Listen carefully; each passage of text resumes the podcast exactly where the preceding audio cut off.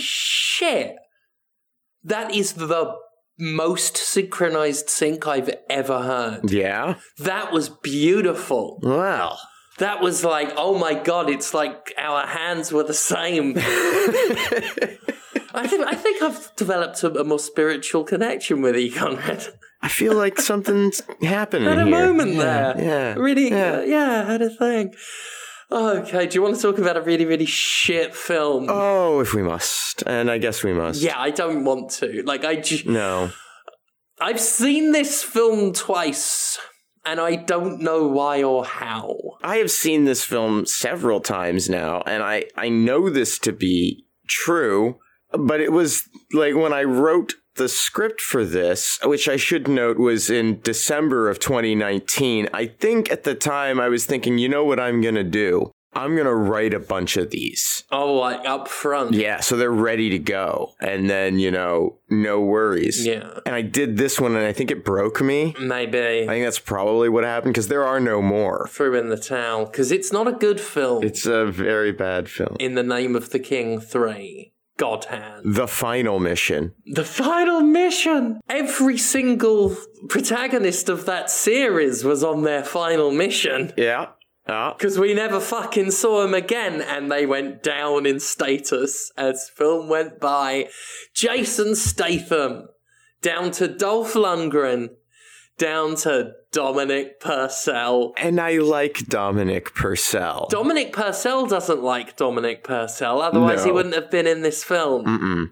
Mm-mm. This film's so boring, and clearly, thanks to, you know, the way my brain operates or doesn't, I must have watched this shortly after the last spin-off Doctors, whenever that was, sometime in twenty twenty. Right. But completely forgot. So I put it on again, which means I've rented it twice.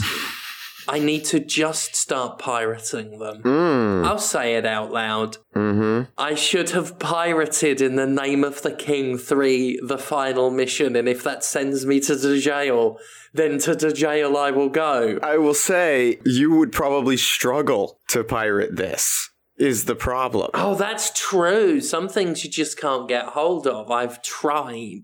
Yeah. Things get too obscure these days. Or shit. There's a shit threshold because torrents have to function on the principle that somebody has something somebody else wants. Supply and demand, isn't it? It's, once again, we're all... I can't download In the Name of the King three, The Final Mission because of capitalism. There, I said it.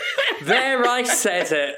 Supply and demand. Come on now, chop chop. Uh... Get with the program. It's all political, especially In the Name of the King three, The Final Mission. It's about a killer who apparently does work for very little money. And for seemingly anyone until, you know, he decides not to. It's a bad movie. Well, yeah. It's the most trite... by the numbers fantasy film, like fish out of water fantasy film, that you could ever imagine. Or not, because no imagination went into it. And it's, it's, I mean, the la- it is the last movie. Thank, it's the final mission, thank fuck. For us as well. No, I mean, it is, it's the prior movie. Oh, yeah. No, yeah, it's, it's exactly the same film. But with Dominic, Dominic Purcell. Purcell. Oh. Which means I've not seen this film twice. You've seen I've it seen three it times. Yeah. In the Name of the King, basically... Our final mission. Our final... Well, certainly as far as Uwe Boll films goes. Right? This is the last one. This is the only one we haven't covered up to now. The final mission, everyone. Oh, what a way to go out. Yeah. Yeah. Going out... riding Dominic Purcell like a surfboard. You want to just do it? Oh, God, let's get it out of the way. That's what it would say. So we open with credits and flashes of Hazen Kane. Dominic. What's his name? Yeah, Hazen Kane. Hazen Kane. I forgot. Yeah, it's spelled with a, a K. Of course it is. Conrad. Of course it is. He's in a cheap motel room with a corpse in the bathroom, and then it cuts to him outside of a hotel, walking in angrily. That was just a shot of Dominic Purcell's hotel room. Yeah. He's he's a bit of a diva. He insists a freshly slain man in his bathtub. It's got to be fresh. It's got to have been within the like the past forty-five minutes, and preferably he wants a fresh kill every day. As he wakes up, he wants to smell uh, a forty-five minute fresh corpse. Any later than that, it starts to get a bit off. Well, yeah, he's got a sensitive nose, you see, and then he, mm-hmm. he starts to pick up a bit of a whiff. He's like, mm, forty, oh, fifty minutes, has it been in there? Get it out. Mist is calling in perfumes, mm-hmm. really. Did Dominic Purcell. Oh, yeah. Uh, he could have he could have had a very good job scratching little bits of paper and going, good smell, bad smell. But instead, he became an actor with a thirst for blood. Dominic Purcell, everyone. So it cuts to him marching into a hotel angrily upstairs to a seventeenth floor, which, Jesus fucking Christ. I hate to interrupt you so quickly again. I push back on angrily because that implies... He registers any emotion. he, he broadcasts emotion, yeah. Yeah. I tell you what, he might be pissed off, but like everything in this film, Dominic's keeping it to himself. He's acting His acting in this film is just for him. He's doing it inside. He kills, like, four dudes mm-hmm. and then uh, wanders around in a hotel room before he kills another man who's fully dressed and standing in a shower. Mm-hmm. Cool. Yeah. Now we are right back to where we were when I started speaking. We've already had a flashback circle round. Yeah. Well, first I need to talk about the money. Oh, yes, the money. Yeah. Now, Phoenix and I were watching this, and yeah. he took the, I believe it's leva is is the currency of, of Bulgaria, mm-hmm. uh, if I'm recalling where it's at. And the amount he takes out, we looked it up, note-wise, like if you're looking at it thinking dollars and pounds, it looks small. But even if you take into account what's there, it can't be any more than half a mil. And when you consider he ain't going to get a fraction of that, and he's he's gone into a five-person contract killing, I think he's doing it for peanuts. It doesn't add up to a whole lot of money, no. Yeah. Unless he was just going robbing while he was doing all this. He was like, well, I might as well take the money out of the safe. That's for me. That's tips. Because the thing about contract killing is they don't pay you enough, like, on its own. They expect you to take tips. Yeah. Yeah, because otherwise you get contract killers. They're drug dealers on the side. You know, and they say that that's, like, good for them and good for the person who's contracting them. Yeah. Wow. Right? Because, you know, it's, oh, you get good service, you know, that person gets to make more money and it works out. But in the end... You say that to someone who's working for the Russian mafia and the cartel at the same time just to afford a medical bill. It's crazy. Yeah. It's absolutely crazy. I know one contract killer has to run a fucking protection racket, which is five evenings. It's not fair. It's not right. You know, they really, they should get together and start a yeah. union. Well, I mean, ultimately, In the Name of the King three, The Final Mission, is a film about capitalism and its subsequent critiques. Oh, God. So all this, yeah, pulls out some cash and makes some copies. This is all going on in credits. Cut to Sofia in Bulgaria. And our quote-unquote hero goes into this rundown apartment building and gently caresses an old engraved wristwatch. It says he misses Allie when the phone machine picks up a message and someone's offering him a job in a manner that suggests it may not be on the up and up. Mm-hmm. So he goes and meets them for this job. You could be describing any film. I know. Any film. Mm-hmm. It's like going, it's ticking off all the boxes. Oh, here's the moment where I have a quick pause, reflect on my dead wife, and it's off for a shady phone call. I wonder what mm-hmm. hijinks are next. Probably things we've seen before. Well, he, he goes and meets these people and tells them that he's done working. He's not doing any more jobs. He's already done his final mission. Kill five people, get your tips, go. He's going to be a graphic designer. But they, they pull out guns, and this is convincing. And so this mission that he's been given is to kidnap the children of the royal family at three p.m. the next day, which is pretty short notice. It's a step up from contract killing, high treason and kidnapping. It is a form of step up. Yes, I suppose that's true. But I like... I mean, oof. I mean in terms of severity, like not not that he's moving up the ladder. Not that he's thinking, oh, key to the executive washroom soon. So back at home gets another message assuring him that the mission's going to be easier than he thinks, which I'd hope. And he gets the license plate number of the security team that's protecting these kids, which he intercepts and overpowers the guard and then steals the car, and the kids are still in it. And then it just cuts back to the children's school for the express purpose of not demonstrating that he's bound and gagged them with duct tape. Yeah. I guess they just didn't want to bother shooting that. Well, I mean, to its credit, it would have been a perfectly Uwe Boll move to have padded out the runtime with long, extraneous shots of the binding and the gagging.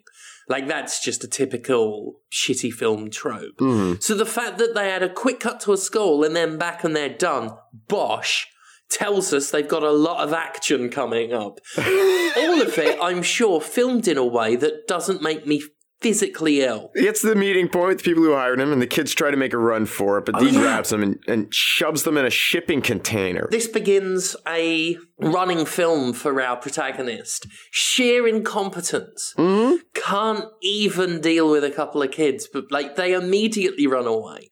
They immediately scream when he tells them not to. They are not scared of him, and he cannot discipline them. And I think the only reason he locks them in there is because he doesn't know what to do. I also just need to, like, sort of point out, okay, so this is the place where he came to meet them to get the job, right? Ah. Okay. Conveniently, there is also a shipping container here that he knows has a light hooked up to a car battery and water and food inside of it. Oh, God, they weren't going to keep them like hamsters. I don't know. I don't know. With, but like, I don't remember any, like, straw bedding in the, in the trailer. This, this was always part of the plan that they were going to be stored in here, or he just conveniently has this set up at this place all the time. Maybe he's constantly kidnapping members of the royal family, and this is their, you know, their sty. This is the royal storage container. Yeah.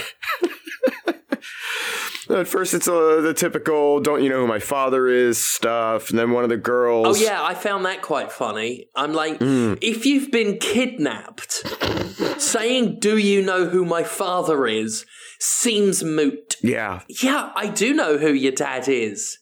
Why do you think you're in a a furnished storage container? Uh, so one of the girls gives him a hug, saying that her mother told her to give someone a hug when they look sad. I mean, hats off. Hats off for trying. That's what I'm going to try if I'm ever kidnapped. He then observes a cameo on the neck of the other child and takes it while she's protesting that it's magical protection that her mother gave. So he's just stealing from children. Just thieving precious heirlooms from kids. He's a really good protagonist. Mm-hmm. I, I identify with him. And his character traits of... I like him and I want him to succeed. Yeah. What I really appreciate about him is his... Heading out to his car. That's what I like. I like his car. He's got a nice car. Yeah. Rooting for him now. He looks at this medallion and observes that the markings on it match a tattoo he has on his forearm. What a coincidence. And just then a portal opens up and drags him into it. Oh, uh, yeah. Leaving the medallion to the shouting kids behind. So now he lands in a forest and, clearly confused, wanders around for a very long time. It's like two minutes. This is where we get our extraneous shots. Mm-hmm. This is where we're going to pass. Fills it out, you know. We've we've got access to a forest. Make the most of it. And he finds this outpost of people in medieval clothes, and a dragon just appears behind him. Well, you say a dragon. A cartoon. A cartoon of a dragon. And the villagers all start panicking and shit, and the dragon tortures some hapless person. and flies around. I used the word menacingly here, but I can't imagine that's true. I can't say I felt menaced watching the, well, not by the dragon. Watching the film overall is. Oh, hang on, hang on. We know this. Uh, there's, there's a parenthetical statement here. We know this because there's a lot of close-up on Hazen's face to save on the budget. Yeah. Oh, Hazen pulls his gun. He shoots at it, and a woman sees him shooting at it with his gun, and instead of just being terrified, pulls him into a house with another woman, and she acts like he's ridiculous for having never seen a dragon before, then demands to know about the magic thing in his hands that shot air with sounds. Do you remember that? I can't remember the name of it. About a kid that goes back in time to King Arthur times. The Connecticut Yankee in King Arthur's Court. Yeah, I knew it was something in King Arthur's Court. I knew that second mm-hmm. half. And then uh, Mark Twain. Yeah, I, I only remember a, a bit with a camera, obviously, and sneakers, the shoes that the kid was wearing was called sneakers, and they used that as proof that the kid was, like, untrustworthy because they had sneakers for sneaking. I remember that bit. Okay, so yeah, you're thinking of a of a of an adaptation made within our lifetime. I don't know. I don't. I that's all I remember. It's been done a lot of times. There's a like yeah. a Martin Lawrence movie. Yeah, that was another one I was trying to remember. Yeah. Yeah. My point is, we should have watched any one of them and we'd have gotten this film, but better. But much better. Absolutely. After some conversation, Hazen explains that he's from America but does work in Bulgaria, and the women explain that they're in Bulgaria, and hey, you're a sorcerer. And so to resolve this dispute, they're going to take him to their shaman. They introduce themselves as sisters, Emmeline and Arabella. And they point out that the tattoo that he's got is the mark of their father, who's the king. Hey, wait a minute. He just took this from the kids of some king. What a coincidence. Huh. He says his dead wife picked it out for him at a tattoo shop in Venice Beach. So, okay. They do the hero doesn't know how to ride a horse gag. Yeah. I bet later on in the film, he becomes more adept at riding a horse to show his character growth. Mm. It's another very prolonged, terrible thing. Yeah. Uh, they finally get him on a horse and f- leave to meet Ulrich. On the road, they encounter some other riders who are referred to as Tarawin's men. So Tarawin's the bad guy. Tarawin. Okay. Now, they do combat. It's hard to tell because whenever there's a fight, the camera work yeah. is so bad. I had, I, I genuinely had to look away. It's sickening. It's handheld shaky cam shit. That's some of the worst. Designed to cause motion sickness. It hurts my eyes. I don't get motion sickness much. I'm generally pretty good with with shakier images, but Uwe Boll fight scenes and W W E production when they go real ham with the cameras, I can't bear it. It's real bad. It's real, real bad. It's fucking dreadful. One of the bad guys in the fight gets away, and then we learn in conversation that this Tarawin dude is the uncle, making them the brother of the king, who uh, murdered the queen and killed uh, the king in combat. So, oh, Tarawin sounds like a dick. Does. Does sound like just about every other villain in one of these. Are you sure? An evil uncle that displaced the king? I, I don't think I've heard of, certainly not one that, that looks like a cross between Charles Bronson and Eddie Guerrero. The group reaches Ulrich's home, where he appears to be making food, but it's shot with this series of cuts that's seemingly intended to give a mystic quality to the preparation. I mean, he's like making salad. That was a big joke. It's like, oh, shaman, what mystical potion are you doing? Oh, I'm doing chicken soup. Ha, ha, ha. What a comedy character. His delivery is drier than his soup, but he is the closest to a character this film has. There's no characters in this film, it just hit me. There's no real difference between Dominic Purcell and fucking Tarawin. Not really, no. It's all dryly delivered. There's no personality traits, except Dominic Purcell don't care very much, nor does his character. Nope. And Tarawin's a bit of a bastard. I wonder what Tarawin will do to that soldier that got away. probably give him a pat on the head and a little present. Hazen com- Hazen's introduced. Ulrich comments on the tattoo and says the mark's only given to fighters with a, a special intuitive sense that allows them to see into the lives of those with whom their lives are intertwined. That means he's watched any fantasy movie because he'll know exactly what's going to happen here. So they sit, and Ulrich asks Hazen to recall exactly what happened before he arrived. And there's some whiny protesting, and he describes putting the girls in the storage container and taking the meta- medallion and being pulled into the portal. And Ulrich has this vision of Hazen fighting in a forest with someone we have to assume at this point is Tarawin. Yeah. Because they are significant to get screen presence, and we haven't seen the bad guy yet. We haven't seen the bad guy. And Arabella's there, but she's got a braid, so her hair's changed, okay. Oh, and, and by the way, uh, Arabella's kind of now suspicious of Hazen because he did describe nonchalantly kidnapping a couple of kids. So yeah, I, you know what? Credit credit to the writing there. They did make a character who's like, hey, wait a minute. I admire a character trait of, of skepticism surrounding the theft of children. Ulrich suggests to Hazen that he's here for a purpose, and that's to lead them in this battle against Tarawin. Now, you're going to find this difficult to believe. Hazen says, I didn't ask for this. Hazen didn't ask for it! Didn't ask for it! Oh my god, it's his destiny, though, or something. Everybody bickers till he begrudgingly leaves with the ladies. And as Arabella's riding off, Emmeline starts giving, you know, exposition. Instead of doing any of this, we could have just eaten rocks. Mm-hmm. Mm-hmm. You know what I miss? Mm. I miss Hellboy. I miss watching Hellboy eat chicken. Oh. Do you remember that? You remember when Hellboy ate chicken? Yeah. Two movies ago? Oh, well, that was fun. We've had a lot of fun over the years. We have had a lot of fun. So, yeah, what's going on next in this film?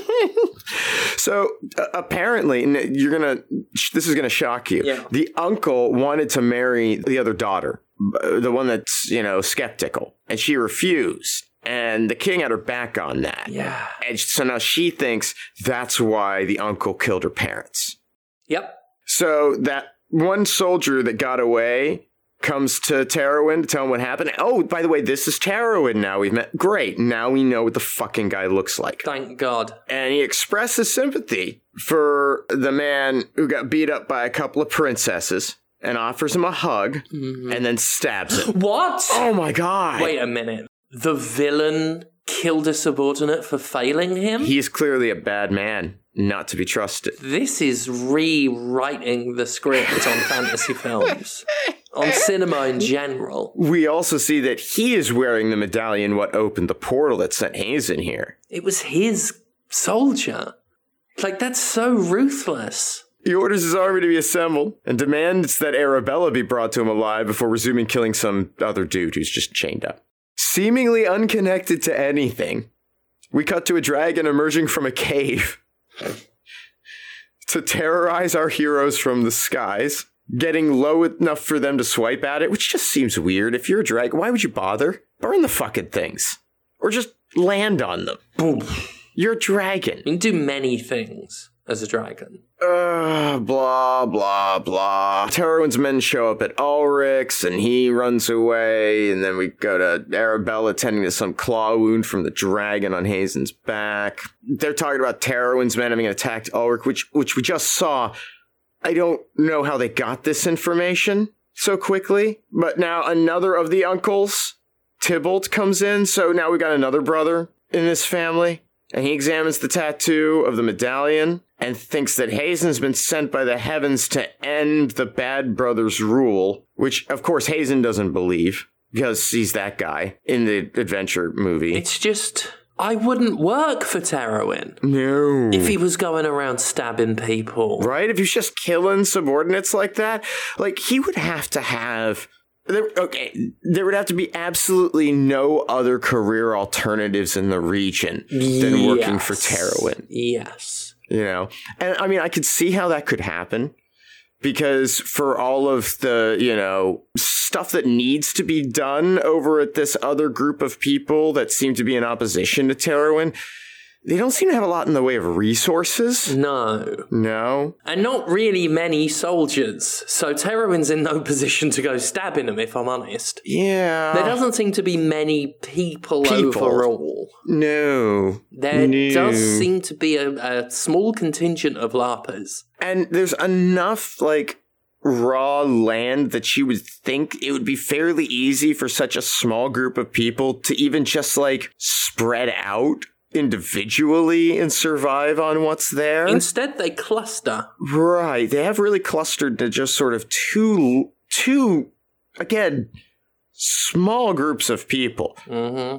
that, that you would think would very easily be able to just walk away from the guy who's a dick and just be like, you know what, fuck him. Let's go over here and hunt wild game and set up a new village. Yeah, eventually he'll have to work with us because he only has soldiers and we seem to only have farmers. So at some point, Tarawin's going to have to reach across the aisle.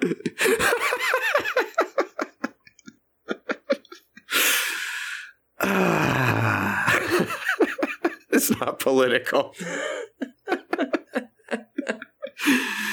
So Hazen scoffing at this, you know, being sent by heaven shit. But Tybalt's like, hey, Tarawin's got that amulet, so maybe there's some connection. Hazen shouldn't be so dismissive of you, fucking prick, right? And that night, Hazen has dreams of the children sleeping in the storage container, and I'm glad we're being reminded that they're there. Slowly dying. And the guy who hired him comes to collect them and finds them medallion on the ground.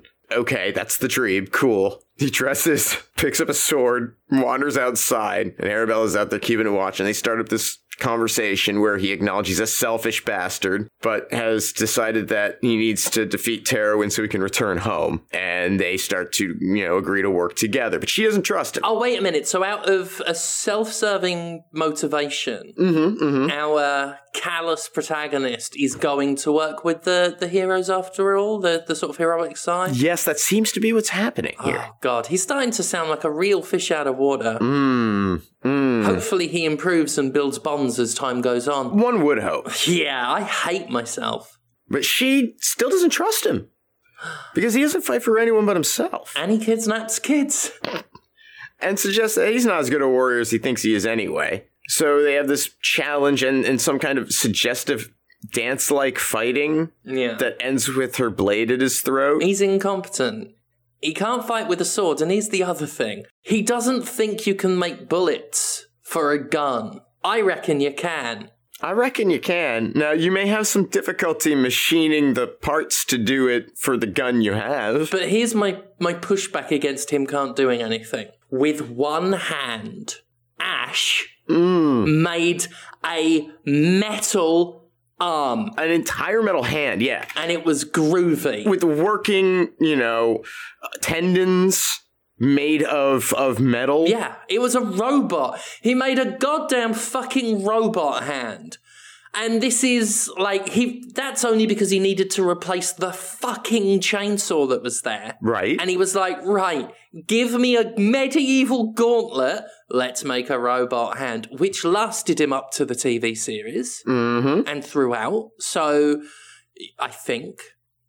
Or did he go back to the chainsaw? It don't matter. He went back to the chainsaw pretty, like, right at the beginning of the series. Because he's Ash, you want to see it. He had a really nice rosewood hand mm. at the mm. very beginning of the series. That's right. Yeah. So, you know, classy when he's not got the metal one. That was a mm. good series.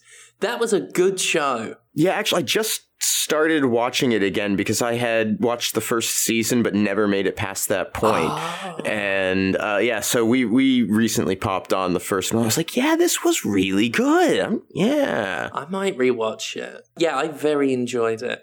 Uh, and it was better than this. And oh God, yes. Ash is a better protagonist, and he he just worked at a store. He wasn't a hired gun. No, no, he had no sort of training in killing men. And he fought an army of skeletons, not just like Tarawin and his twelve mates. Sorry, sorry, eleven mates. It could have come down to the fact that the person leading the army of skeletons was as competent as he is. Exactly as competent as he is. Yes. Yeah. Yeah.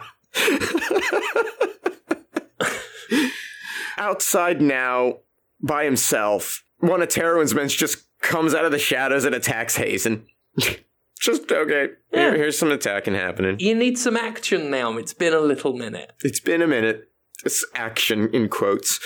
Uh, he's defeated, but then there's more, and some fighting happens, and Hazen knocks one guy unconscious and drowns another in a pond. So we get a nice, you know, call back to the hot tub in, in, in the Name of the King two.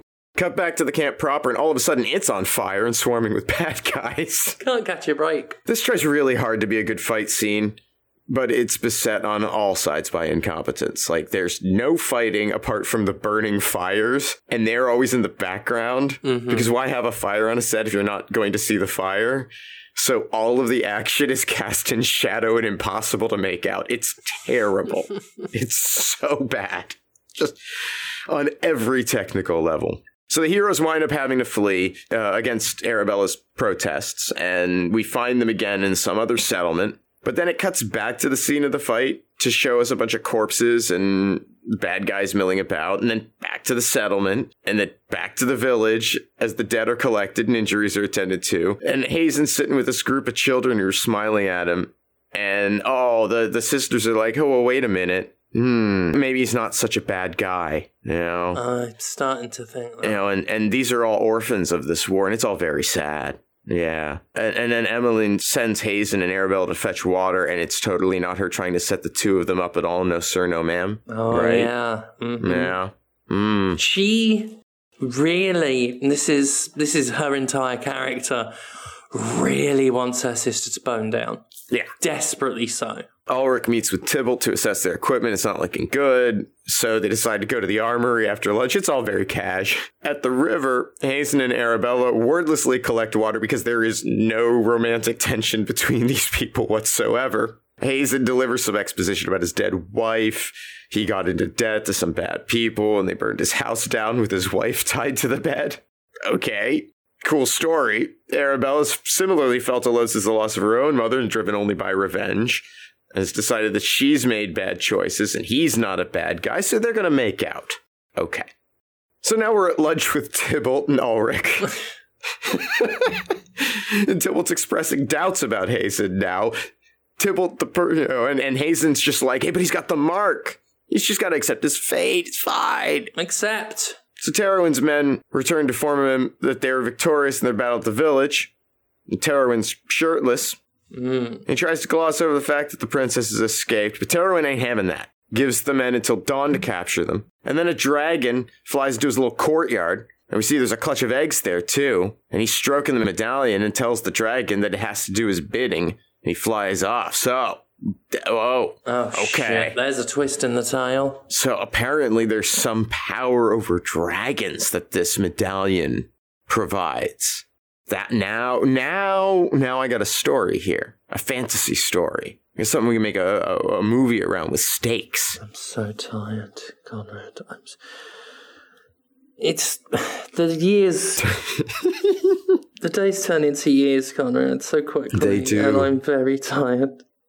The surviving villagers are assessing their odds. Tybalt notes how outnumbered they are, but Hazen seems convinced it's doable if they employ stealth. So Tybalt asks for the plan, which is to create a diversion by attacking the army outside the castle while Hazen sneaks in to confront Tarawin. Now, the princesses and Ulrich decide to accompany him over his protests because they know the castle. And so that's the, that's it, right? Hazen's going to go in with Ulrich and the princesses to kill Tarawin while Tybalt mounts an offensive. Foolproof and highly original. Mm-hmm. The, uh, uh, the small group of soldiers takes another lengthy runtime padding stroll through the forest to a cave, which is serving as an armory. And there, Arabella is presenting to Hazen her father's sword. And Tybalt makes as impassioned a speech as this film is capable of providing to rally the soldiers behind him. And they, quote, cheer and march off. And Hazen says they're all going to die and shakes their head, which, fine. They were with that attitude. They get to the castle. Ulrich and Emmeline there. They've gathered more soldiers. And as they move closer through a forest, Some of Tarawin's men leave on horseback, and there's soon a fighting in the forest. This scene in particular feels especially dizzying with the camera. Uh, yeah, they don't get better. Like, it is impossible to tell who's doing well and who isn't. Mm-hmm. It eventually reaches a point where we see a lot of slaughter of good guys, and we already know their numbers are few, so I guess we can assume they're getting their asses kicked. I... Bad guy lieutenant confronts Arabella, and it's established that he's been around since before all the shit went down, so this one's personal. No. Uh, she kills him. Oh. And whatever. Yeah. Tarawin himself eventually arrives on the scene and does that whole Vader walk thing bad guys in movies do, where nobody can touch him on his march to one of the major characters, who happens to be Emmeline. Mm-hmm. And he's laughing like an idiot. Hazen tells everyone to stop fighting. So Tybalt calls his brother a coward, and blah, blah, blah. And Tarawin calls out to Arabella and asks her to ride with him, but she refuses silently. And then Tarawin addresses Hazen, and they have some tough talk. And Tybalt suggests this should all be ended by a duel. So Tarawin accepts these terms and stabs Tybalt, just like... because he's the bad guy. Bad. No honor. Uh, hero and villain fighting happens. I really wish Boll had hired somebody capable of holding a camera steady. It might not be their fault. It might just be the fucking direction. E- I mean, either way, it's the cinematography. It's an absolute dog shit. Like, it's not just bad. It's painful. And so Hazen all but defeats Tarawin. Maybe they were having a cheeky wank in a bush while they were filming. Maybe it isn't a camera crew. Maybe it was a voyeur. But they, but Boll was like, these are some good shots. Tarawin tugs on his medallion and the dragon shows up. Someone was tugging on their medallion to get those shots. The dragon pushes back the heroes with this burst of flame, and Tarawin escapes to the castle. And Hazen tells Arabella that they have to chase him down, and we get a callback to him not being able to ride a horse. Ah, but now he can ride a horse. That's demonstrated his growth as a hero. They ride to the castle and walk inside, easily killing everyone that gets in their path, till finding Tarawin. Now, I am not an expert on historical building construction. Yeah. It does seem like these bricks that were used to build this castle are a little modern. A little bit. Just throw that out there. Well, anyway, Hazen kills Tarawin. It looks shit. It's all shit. It sounds it's all shit. shit. It is shit. Tarawin's dead. Hazen goes to Arabella, but a portal opens up. And she tells him that he has to leave to save the children. So they awkwardly kiss again. And as he moves to leave... the dragon pops up, and it follows Hazen through the portal. Shit! It's a dragon in the modern world. Whatever will happen. Back in the present, Hazen's outside a cathedral, and after getting to his feet, another portal appears behind the cathedral, up above, and the dragon pops in, and it chases him through the streets and into a park. Yeah, this, this sequence is amazing, because, because they make no effort to hide the fact that the many cars and citizens of Bulgaria in all of the shots don't see a dragon. No, they do not. Because it's not there, and they're not extras. They're just wandering around casually while a dragon flies close overhead, trees and wires, affecting no change in the environment, completely still leaves. They didn't even film it on a windy day. So the dragon just looks blatantly superimposed over everything because it's not affecting change in the world, not even to the point where one human being has looked up. Fee said... like, what is this film saying about Bulgaria that they're so unfazed by a dragon attack? What is going on there? that, that place is wild. Then again, despite the dragon doing, like, so much, Bulgaria's pristine as it's flying mm. through. That's so beautiful. They're not... clearly, they're not worried about a cartoon dragon. It's not... it can't touch anything, apparently. It's like Casper. Uh, so Hazen carjacks a guy with his empty gun and instructs the poor bastard to lose the dragon, which, like, that's kind of a big ask, dude, really. And I should also point out, the driver is really casual. Yes. At no point does the driver panic or even look concerned. It's just... well, I mean, all right. I, I'm a cab driver anyway. You don't need the gun. And dragons, mate, this is Bulgaria. Come on. Uh, eventually, they wind up in an open plaza, and the dragon takes the roof off of the car. The first thing it's done to change something in the world that isn't a dragon. Cut to the shipping containers, and the guy who hired Hazen to kidnap them orders their, you know, the, the kids' retrieval. And Hazen rolls up in the fucked up car, putting on a hoodie and thanking the driver for it. Driver, again. Unfazed. Totally. Yeah, everybody seems super chill under the yeah. circumstances. Driving the car, like, really carefully, pulling up calmly, doesn't give a fuck. The roof of the car is off. Hazen doesn't even have his gun out. The guy just drives away. They became pals on the way. Played a quick game of Netrunner, had a, had a quick stop off. The shipping container with the girls is unlocked, but the door's still stuck. And the boss man gets suspicious and has his men search the area. The boss man? Yeah. Yeah. This means that Hazen will now make fighting happen with multiple individual hired goons on his way to the shipping container, which mm-hmm. involves a lot of uh, hiding in disused train cars. Oh, yeah. He spends quite a while in one with no real good cover if he has to shoot. Mm-mm. And he's completely boxed in because he's at one end of a train car if he's caught. Mm-hmm. He's got no cover and a dead end, mm-hmm. which is how Dominic Purcell got this, this gig. No cover and he was at a dead end.